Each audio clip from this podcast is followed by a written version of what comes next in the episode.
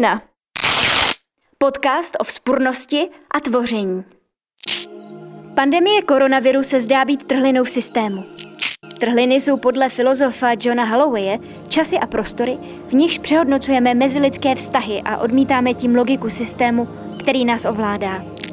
Pomůže nám tato krize prohloubit a propojit různé trhliny a přetvořit tak náš svět na spravedlivější, bezpečný a udržitelný?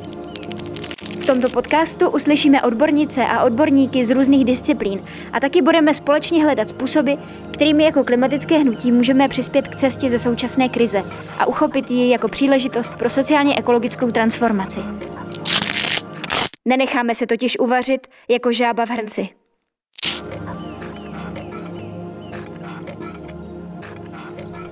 Ahoj, já jsem Lucie Páchová a vítám vás u sedmého dílu podcastu Trhlina, vydávaného klimatickým hnutím Limity jsme. Dnes si budu online povídat s Markétou Zandlovou, kterou slyšíme z Brandýsa nad Labem a Kláru Salcman, kterou uslyšíme z Jižních Brd. Markéta Zandlová je sociální antropoložka působící na Fakultě humanitních studií Univerzity Karlovy. Jako hlavní řešitelka vede projekt s názvem Příběhy sucha. Jehož cílem je porozumět tomu, jak česká společnost reaguje na proměny přírodního prostředí v důsledku sucha. Klára Salcman je krajinářská architektka a pedagožka Fakulty architektury ČVUT, kde vede vlastní ateliér ateliér velkých krajinářských měřítek, zaměřený na hledání možností adaptace krajiny a sídel na aktuální ekologické, klimatické a společenské podmínky. Tématem našeho dnešního rozhovoru bude problém sucha, nedostatečného zadržování vody v krajině a reakce společnosti na tento problém. Eh, dámy, dobrý den. Dobrý den. Dobrý den přeji. Podle vás, jaké, eh, jaké výzvy před nás postavila zkušenost pandemie z hlediska našeho přístupu k environmentální krizi a potažmo k problému sucha a nedostatku vody v krajině? Eh, Klára. Zajímavým způsobem problém sucha a pandemie koronaviru má velmi, bych řekla, společný základ. A to je e, naše ignorance nějakých přírodních zákonitostí a toho vlastně, jak svět běží. A to, že jsme se vlastně rozběhli po světě, že jsme úplně všude a všichni, tak vlastně to, to způsobilo tu pandemii rozšířit. A sucho, to je vlastně záležitost e, opravdu velmi laxního přístupu ke krajině, k přírodě, vůbec, vůbec ke zdrojům, kdy si nehodláme uvědomit, že hm, ta země koule je taky konečná, že to není nekonečný zdroj eh, všeho možného, co my můžeme čerpat. A vůbec se nezamýšlet nad tím vlastně, jaká je podstata krajiny a života v přírodě a že vlastně my jsme součástí tohoto.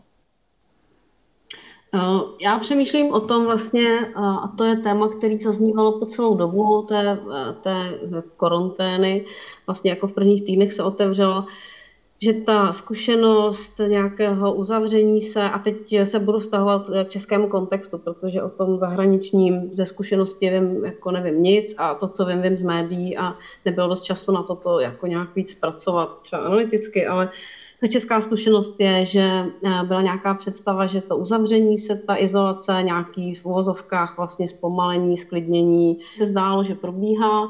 A nebylo možné spoustě aktivitě se věnovat a spousta lidí začala chodit ven, začala chodit do přírody, a začala se s ní nějak bezprostředně setkávat. Já jsem tady kolem Brandy se taky furt potkávala davy lidí, kteří nikdy nebyli v těch polích a, a najednou tam všichni chodili.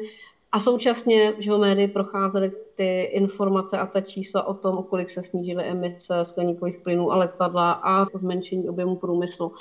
To, co byla ta výzva, vlastně byla v tu chvíli nějaká obrovská naděje a nějaké obrovské přesvědčení, že máme potenciál se v tom zlomovém okamžiku změnit a že máme nějakou šanci a příležitost, která je větší než kdy předtím, protože stojí na sdílené zkušenosti té krize šanci a příležitost změnit naše chování ke krajině, k přírodě, k vodě, e, i k tomu té představě toho globálního neustálého pohybu, který najednou nebyl a svědčil dál, byť jsme se globálně jako všichni, ať už, ať už fyzicky nebo nějak virtuálně nepohybovali.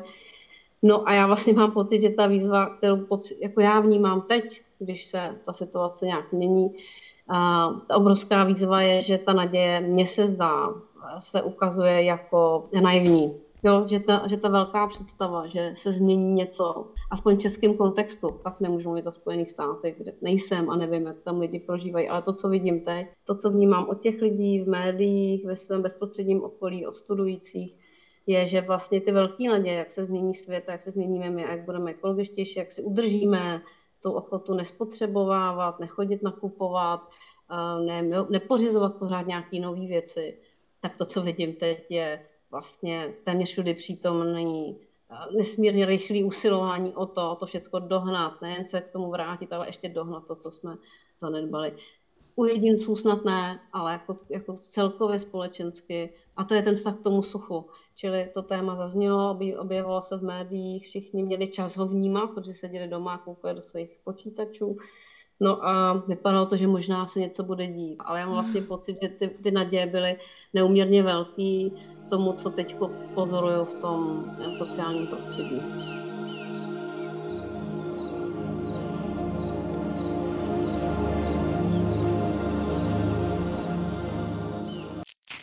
A když teda lidi trávili teď víc času venku a měli možnost sami si všimnout, jaký je sucho, navíc se to všude v médiích zmiňuje, dá se přeci jen doufat, že po tom, co strach z pandemie postupně zeslábne, strach ze sucha se dostane do společnosti do popředí? My se, my té problematice e, sucha věnujeme, sucha vlastně a vztahu ke krajině věnujeme docela dlouho. A musím říct, že e, jsem dospěla k názoru, že, že vlastně vůbec nestačí, když se, když se problémem sucha a vlastně nápravou krajiny bude věnovat vláda nebo prostě lokální autority, ale že právě je klíčovým problémem do, to, do celého tohoto procesu dostat lidi, široké, bych řekla, hmm. vrstvy. No a, a v podstatě uh, obce a i města samozřejmě můžou pro tohle udělat obrovsky hodně, protože to zdaleka není záležitost jenom nějakého vedení města, ale je to záležitostí každého jednoho z nás jak to vlastně s tou vodou dopadne.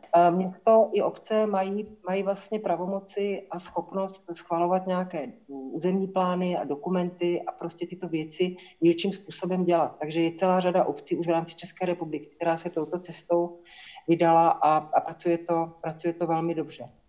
A i nemluvě o tom, že vlastně to vytváří i takovou, jako bych řekla, nezávislost na, na, na státě a na státní politice. I když já mám obrovské výhrady teď k tomu, co se děje, že my eh, marně voláme potom, aby eh, vláda zpracovala strategické dokumenty pro krajinu nebo pro zelenomodrou infrastrukturu, které by obcím mhm. obrovsky pomohly a nejsou.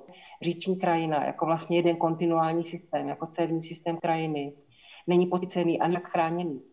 To znamená, že samozřejmě ty plochy jsou nevyužívané, ale takový ty vychytrálkové, oligarchové, zemědělci tyto plochy prostě hledají prázdná místa a ty rozorávají a zastavují a je to, je to nevratná škoda a obrovským těžkým způsobem se ta říční krajina pak bude rekonstruovat. Hmm. Takže v tomhle ta, to role státu je naprosto nezastupitelná a ta, ta obnova, ta revitalizace, tak ta, ta bude strašně náročná finančně finančně a vůbec, jestli to dáme, tak bych to řekla.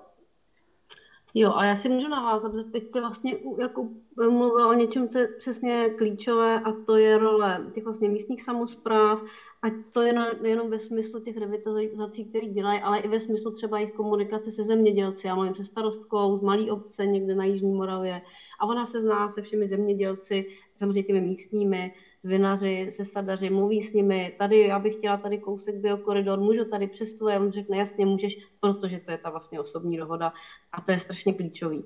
A, ale to, co mě k tomu napadá a souvisí to s tou koronou, je eh, důležitost přesně těch rámců legislativních, dotačních, jak ty legislativní, tak ty ekonomické rámce, a, přesně ne, těch různých jako zákonů, zákon o vodě, e, přesně to, jak se chov, e, zákony, které se týkají krajiny a jeho využívání. A ty pozemkové úpravy, ty jsou zákonně uprav, samozřejmě upravený, ale vyžadují nějaký čas a tak dále.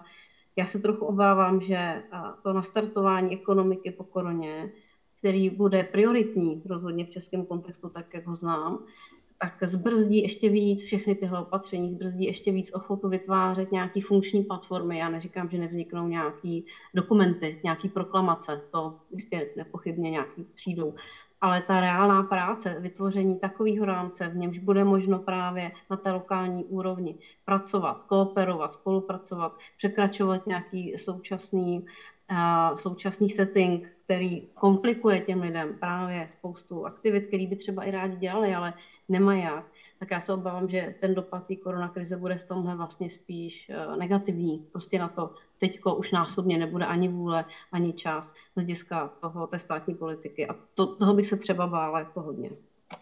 No, to, to určitě v každém případě hrozí. Nicméně eh, já jsem v tomhle, bych řekla, mírný optimista, protože ty přírodní zákony nás nepustí.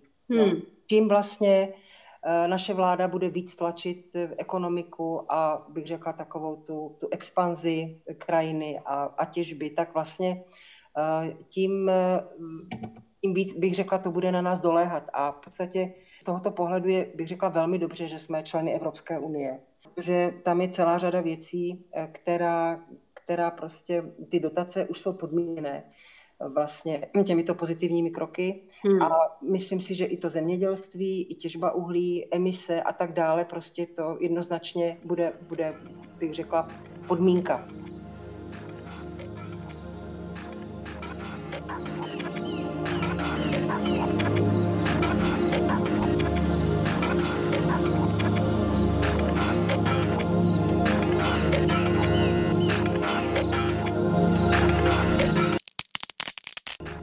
když se teda shodnete na tom, že nějaká pozitivní aktivita probíhá na všech úrovních, od těch aktivních jednotlivců po starosty přes místní a krajská zastupitelstva až po legislativní kroky vlády či unie. Jak tyhle úrovně propojit napříč od zdola nahoru nebo od zhora dolů? Já, já, se, já, já se dobře znám s lidmi z z krajinářské observatoře z Barcelony, což je vlastně jedno z nejlepších krajinářských pracovišť v Evropě a možná i na světě. A oni nám říkali, že ten stav je ideální, když pohyb eh, jde i z dola, i z hora a že se to vlastně někde potká. Tak nám bohužel to z hora chybí. Nicméně díky sociálním sítím jsme informovaní a víme, co se děje. A teď třeba minulý týden máme za sebou docela, bych řekla, hezký úspěch. Jednak eh, svět záchranářů v Lise nad Labem, Mokřat, který se opravdu, jako bych řekla, velmi masivním eh, křikem a voláním po spravedlnosti podařilo zastavit, že se to nerozoralo. Hmm. A druhá věc je zase v Uherském ostrohu ta těžba těch štěrkopísků, hmm. petice, kterou podepsalo 15 000 lidí, 57 obcí. A taky se to prostě jako zastavilo a bude se to projednávat. Takže tam ta angažovanost občanů je strašně důležitá, aby, aby si lidi všímali, co se děje a prostě šli a, a když ten křik opravdu se spustí velmi velký, tak, eh, tak se to zastaví. Mám tu zkušenost teda. Jo. A já bych ještě navázala k tomu tématu té provázanosti, protože přesně sdílím ten pocit, že eh, ty aktivity, které existují v českém teda kontextu, zase když odhlédnu od toho eurounijního a světového, tak eh, jako stát vydal třeba koncepci na ochranu před následky sucha, což je nějaký dokument, který schrnuje situaci a popisuje, co by se tak jako mělo dělat, ale vlastně ten reálný dopad existence toho dokumentu, tak jak já můžu říct na základě toho, že vlastně už ty tři roky výzkum na Jižní Moravě, v konkrétních vesnicích, mluvím se starosty, z vinohradníky, z vinaři, z vodohospodáři, ze zemědělci, babička má na polích, když se mi podaří, se starosty a ze zastupiteli, tak vlastně třeba dopad tohohle dokumentu, který vypadá, když byste si hledali nějaké že jo, podklady k tematice sucha v Čechách, tak to vypadá, že je všechno vymyšlené a že stačí jenom to udělat. Ten dopad reálný není. Přesně proto, že nejsou provázané ty úrovně, ta státní, deklaratorní a ta, ta, ta reálná eh, těch obcích. A to, co se děje, je přesně aktivita těch místních lidí, ať už, ať už jsou v politice, nebo v zemědělství, nebo v podnikají, nebo cokoliv, a to, co já vnímám jako velký problém, je izolovanost těch různých rovin a myslím si, že vlastně eh, je potřebný různými způsoby usilovat o to, aby vznikly nějaké platformy, eh, které budou propojovat ty různý stakeholdery, ty různé aktéry ze všech těch sfér, které jsem jmenovala. Politiky, vodohospodáře, občany běžní, kteří nemají vlastně žádný bezprostřední zájem zemědělce, podnikatele, ale zároveň já si vlastně uvědomuji, že existují takové platformy, jako jsou místní akční skupiny, a, a kde si umím představit, že by právě to mohla být jedna z těch spojnic a na některých místech v České republice tomu tak je, kde se začnou ty lidi potkávat, mluvit o těch problémech.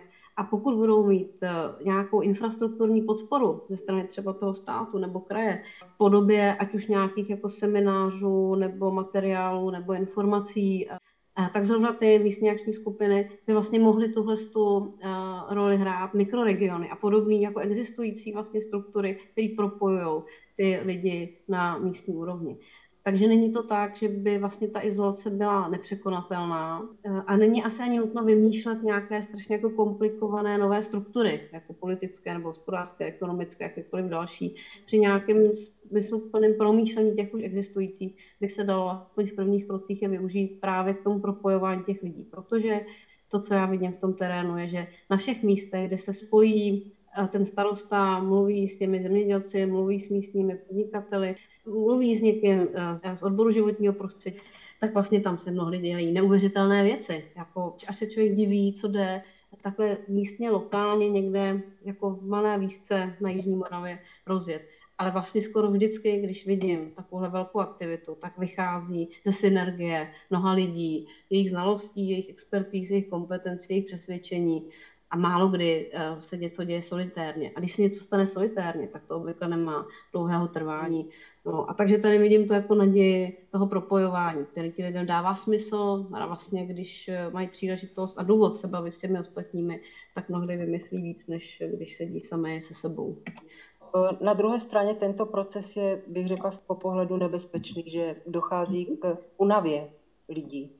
Hmm. Protože eh, v podstatě jít z kauzy do kauzy, jak vlastně teď jdeme, že, že se opravdu jako hasí hořáky. Tady je jeden velmi vážný problém. V roce 2002 Česká republika podepsala Evropskou umluvu o krajině, kde se Česká republika zavázala, že bude krajinu spravovat mezirezortně, že zajistí zprávu, zajistí politiku a zajistí plánování krajiny. A toto v České republice není. My jsme tady jako za Rakousko-Uherské monarchie, kdy hmm. každý rezort si jede svoje. Zemědělství, lesnictví, voda, oni ani tam v rámci té jedné velké budovy nejsou sjednoceni, takže každý hmm. si jede svoje. Pak je ochrana přírody, která se věnuje ochraně jednotlivých druhů a, a ochraně kvality vody a ochraně kvality půdy. Ale i my nemáme žádný rezort, který by tu krajinu řešil jako jeden organismus, jako jeden mm. celek. A to je, bych řekla, hlavní tragédie. Já pravidelně volám potom, aby vzniklo ministerstvo pro krajinu, tak jak to mají v mnohých státech v Evropě, ale všichni mi nadávají, že ministerstvo máme dost. E, takže není zpráva krajiny, politika krajiny, ač voláme potom roky, není. A není zajištěna vlastně ani ta zpráva. A jestliže se teda všichni shodují, že sucho je větší a větší problém, nikdo o tom zvlášť nepochybuje. Jsou to priority ekonomického růstu a průmyslové výroby, který brání tomu, aby se ten problém dostatečně řešil? Nebo co jsou ty příčiny zbrždění řešení? Máte pocit, že lidi vědí, že je sucho, stát to taky ví, deklaruje to v dokumentech a přitom pořád všichni ve shodě říkáme, že těch opatření není dost a nedělou se dost rychle. A, a ptá se na ty příčiny a, a jednu z nich teď vlastně tak jako komplexně pojmenovala paní Klára, to, to je prostě absence té jasné eh, vize a, a koncepce práce s krajinou. A potom je to celá řada samozřejmě ekonomických rámců. Když se zeptáte zemědělce, a nemyslím velkozemědělce, kterému jde jenom o to tu eh, půdu maximálně vydrancovat, využít a jít dál. Myslím člověka, já jsem teď mluvila na Jižní Moravě eh, s jedním pánem, který pěstuje cibuli a cibulář mluví o sobě takhle hezky a říká, já jsem jako srdcem zemědělec, já bych strašně chtěl udělat všechny ty opatření a, a mám rád krajinu a jsem myslivec a pohybuju se v ní a vyrostcem v ní, ale já to ekonomicky prostě nemůžu zvládnout. A teď vysvětlí, proč a jak a co. Zároveň je tam samozřejmě o problematika majetkoprávních vztahů, čili vy můžete mít úplně geniální nápad, jak krajinu upravit, ale musíte vyjednat s řadou majitelů a správců pozemků, jestli to geniální uh, řešení uh, je možný výst, uh, realizovat na jejich pozemcích s tím taky, kde kdo samozřejmě naprosto eh, srozumitelně nemusí souhlasit při absenci nějaké struktury, která by vás k tomu vystačila nebo by vám líp vysvětlila, proč to skutečně má smysl, abyste část svého pozemku propůjčil na něco, no tak pak už záleží vždycky jenom na vůli a, alebo vůli těch jednotlivců. Hmm. A celý dotační systém, který jako součástí toho ekonomického. A zároveň eh, ve chvíli, kdy já eh, budu třídit odpad, šetřit vodou na svoji zahradě, budu používat systematicky šedou vodu a dešťovku si budu skladovat a tak, ale budu volit politické strany, které nemají v programu vůbec nic, co by souviselo s ekologií, tak v tu chvíli ta moje osobní aktivita vlastně nedává jako ten patřičný smysl. Je to samozřejmě lepší, než kdybych nic z toho nedělala a v tom vůbec není sporu, ty individuální kroky jsou klíčové. Ale potom, když jdu k těm volbám tak a nezohledním přesně tady tu situaci, tak uh, očekávat nějakou razantní proměnu uh, za jenom stěží.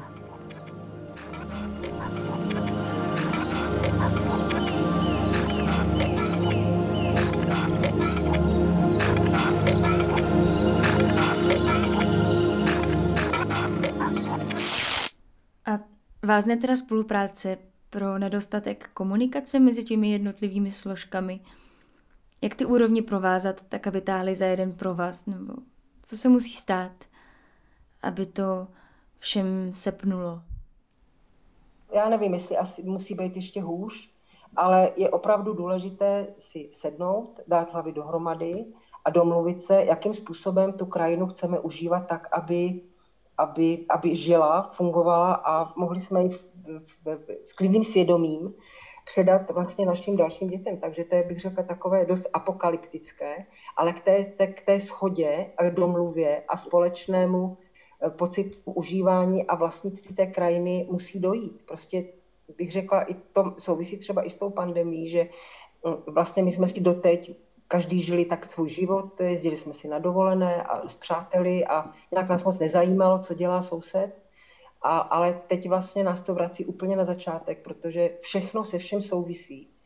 A řekla bych, že, že je hrozně důležité, aby každý jeden člověk zadržoval vodu a snažil se ji maximálně dostat do půdy a do vsaku, aby, aby neodcházela, protože každý litr se počítá. To bych řekla, jako je velmi hezké v tomto, že opravdu je tu důležitá účast každého jednoho člověka.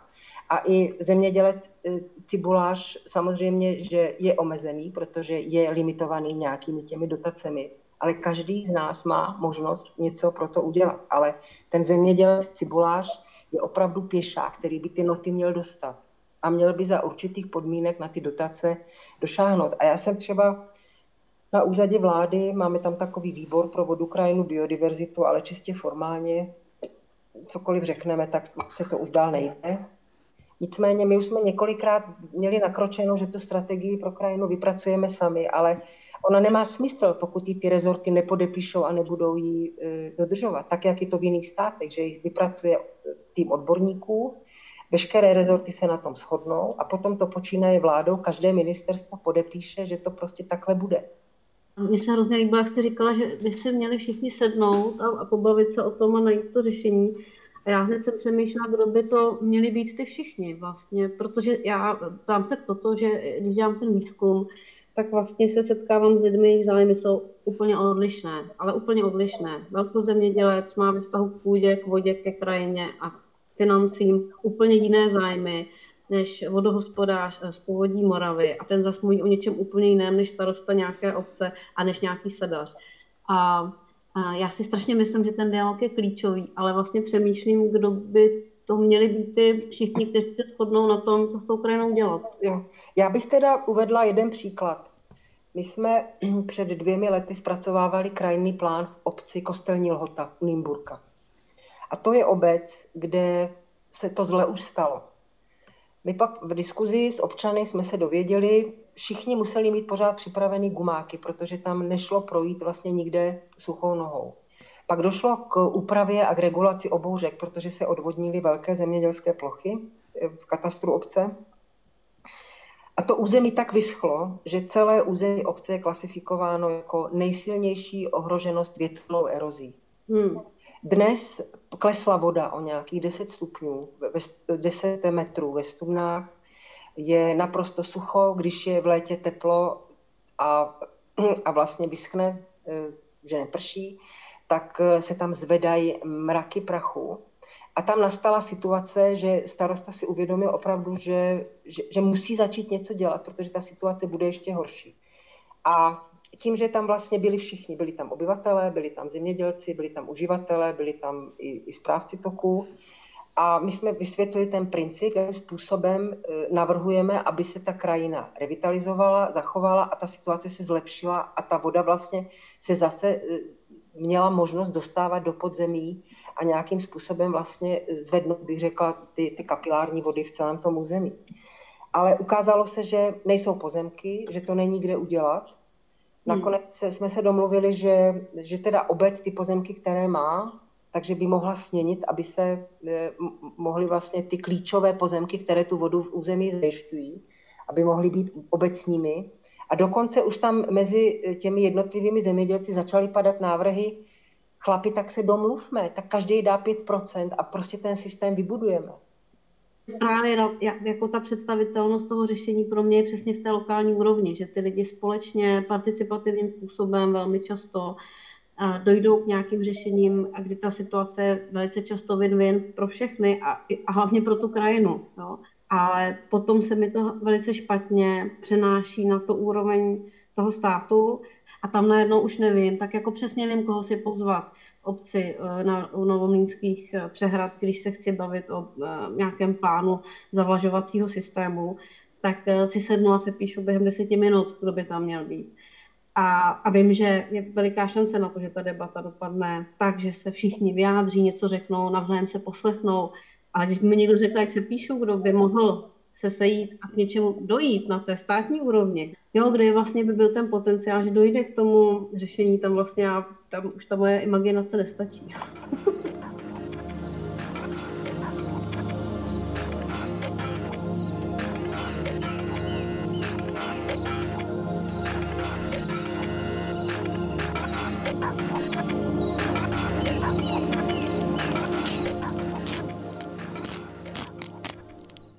zajímá, jak se postavit k problému sucha z pozice jednotlivce a nepropadnout pocitu, že když budu využívat šedou vodu, kopat tůňky či zalévat dešťovkou, tak, tak je to pravděpodobně ve výsledku k ničemu.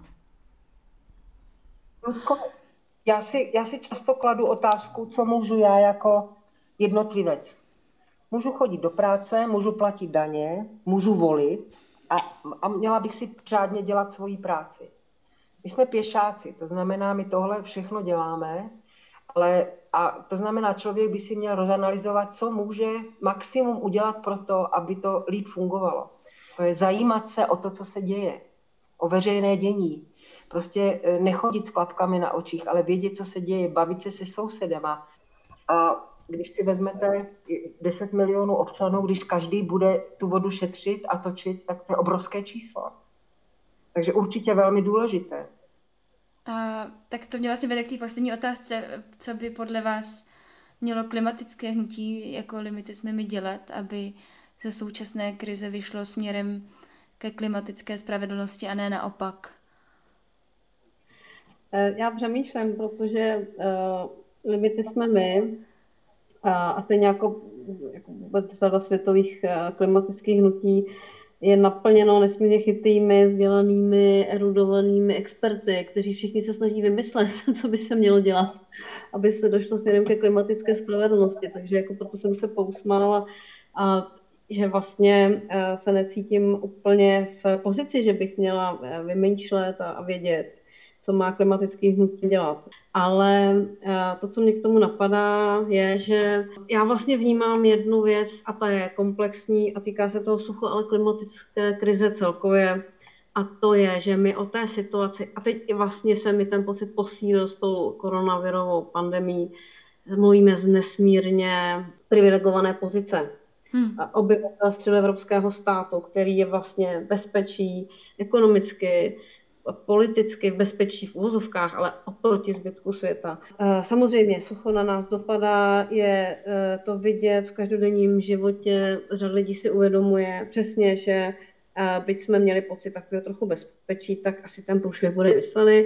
což eh, zřejmě bude, ale pořád i ta ekonomická situace České republiky, to, že je součástí Evropské unie jako celku, který poskytuje nějakou podporu, to všechno zakládá obrovskou privilegovanost. A hmm. Často v diskuzích s lidmi, kteří se týkají právě třeba ekologických postojů, si uvědomuju, že to vůbec není kritika, to spíše něco, co je přirozené, že vlastně jako normalizujeme tu situaci a usadíme se v tom svém uh, nějakém postoji, že vlastně pořád zapomíná na ten zbytek světa, což je ale většina světa. A myslím si, že jedna z věcí, který je hodně potřeba připomínat, tak jako v souvislosti se suchem je potřeba připomínat uh, tu důležitost mitigací. Sucho je věc, uh, která nutně vyžaduje obrovské množství adaptačních opatření, která právě můžeme realizovat v krajině, ale vždycky by v té debatě mělo zaznít a proto to musím za sebe říct i teď, že ty řeší ta adaptační opatření, ta řeší uh, následky, ale ta příčina je prostě v globálním oteplování a v tak obrovské proměně toho, uh, toho klimatu, že ty procesy jsou vlastně nastartované a my hasíme. My se snažíme zadržet vodu, která ale se strašně rychle vypařuje a která padá v úplně jinou dobu, úplně jiným způsobem než dřív a tak dále. Takže ta mitigace je klíčová a s tím souvisí právě ta, ta pozice privilegovaná, ze které my pořád ještě o té situaci uvažujeme. Je potřeba mého pohledu do té debaty vtahovat neustále po každém, v každém rozhovoru v médiích, v každém politickém prohlášení, v každém, uh, každé debatě s někým v hospodě.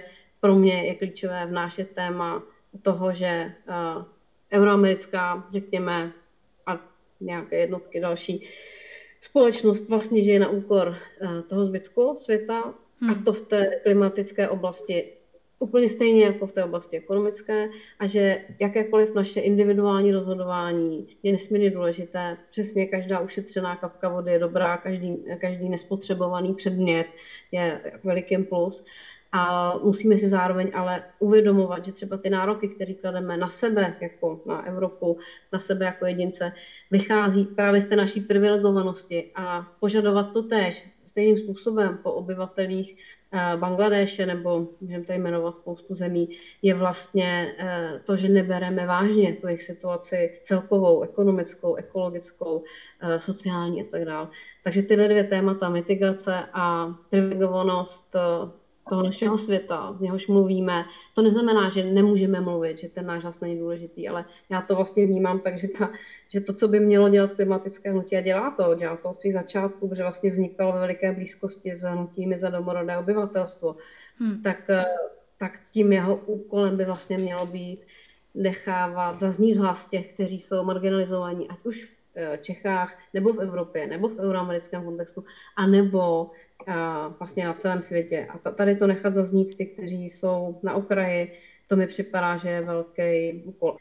Líbilo se mi třeba hodně na Fridays for Future, že ten hlas byl hlas mladých lidí. Hodně mladých lidí, kteří obvykle se k hlasu v politickém poli a společenském poli vlastně nedostávají a nejsou marginalizováni tak, jako nějaké domorodé obyvatelstvo eh, ve Střední Americe, který mu někdo prostě bere jeho prales pod rukama a pod nohama. To je jiná situace sociální, ale zároveň to, že mluví vlastně dost často děti a jsou slyšet a někdo je bere vážně, to jsou přesně ty pro mě podstatné kroky k tomu narovnat trochu ty veliké nerovnováhy a ty, a ty sociální nespravedlnosti, kteří to teď moc slyšet přes hlas těch mocných a, a a bohatých slyšet nebyli. A to, to je pro mě vlastně ta cesta, která potom může, když se potká s těmi místními aktivitami, kde ten starosta, zemědělec a další něco společně vymyslí, a, tak tady v tom kontextu pozměněném, kde budou víc slyšet ti, ti méně slyšitelní, tak potom třeba ten starosta bude volit, nebo se stane příslušníkem nějaké jiné strany, ta, té, která bude se snažit o normální těch nespravedlností.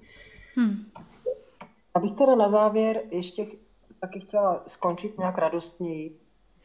A já vlastně od letošního února eh, nově vedu ateliér velkých měřítek na fakultě architektury ČVUT, kde vlastně prvně v historii jsme hm, se studenty se začali zabývat komplexním řešením krajiny a řešení vlastně těch kulturně, přírodně, sociálních problémů v krajině. A, a pro mě bylo obrovským překvapením a bych řekla vám z toho velikou radost, jak studenti mm, krajinu vnímají, jak vnímají problémy, jak vnímají sucho, s jakými náměty přišli. Takže já v tom vidím takový velice pozitivní signál, že mladí lidi tohle vnímají a, a pro mě je to takový příslip do budoucna, že tady vlastně už je skupina lidí, studentů, kteří tomuto tématu rozumí, považují ho za důležité a budou ho dělat. Já vám děkuji za rozhovor. Slyšeli jste Markétu Zandlovou a Kláru Salcman, se kterými jsme se bavili o problému sucha. Tohle byl sedmý díl podcastu Trhlina, vydávaného hnutím za klimatickou spravedlnost Limity jsme my. Sledujte naše webové stránky limitysmemy.cz a naše profily na Facebooku a Twitteru. Pokud se k nám chcete přidat, ozvěte se nám nebo přijďte 12. až 14. června do Ostravy na naše plénum. Můžete nás také podpořit finančně na stránce darujme.cz. A v neposlední řadě nám můžete napsat nápady na další témata podcastů nebo z naší podporu připravit jeden z dalších dílů.